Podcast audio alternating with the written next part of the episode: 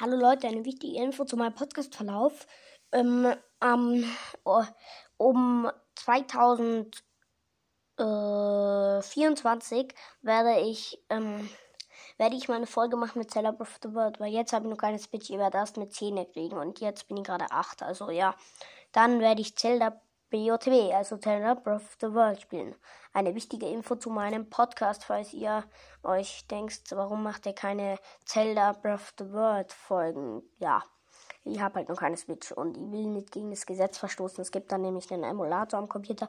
Wenn man den installiert, dann das, da kriegt man alle Spiele gratis, weil Nintendo das nicht wollte, dass man ihre Spiele am Computer spielen kann. Deswegen, ja, will ich es nicht machen. Ich will auf das nicht sparen. Mein Papa sagt, ich soll auf den Steam Deck sparen, aber das mache ich nicht. Ja, weil das kostet viel, viel mehr. Das billigste kostet 500 und das teuerste 600. Also mache ich nicht. Ja, und jetzt heißt's Tschüss!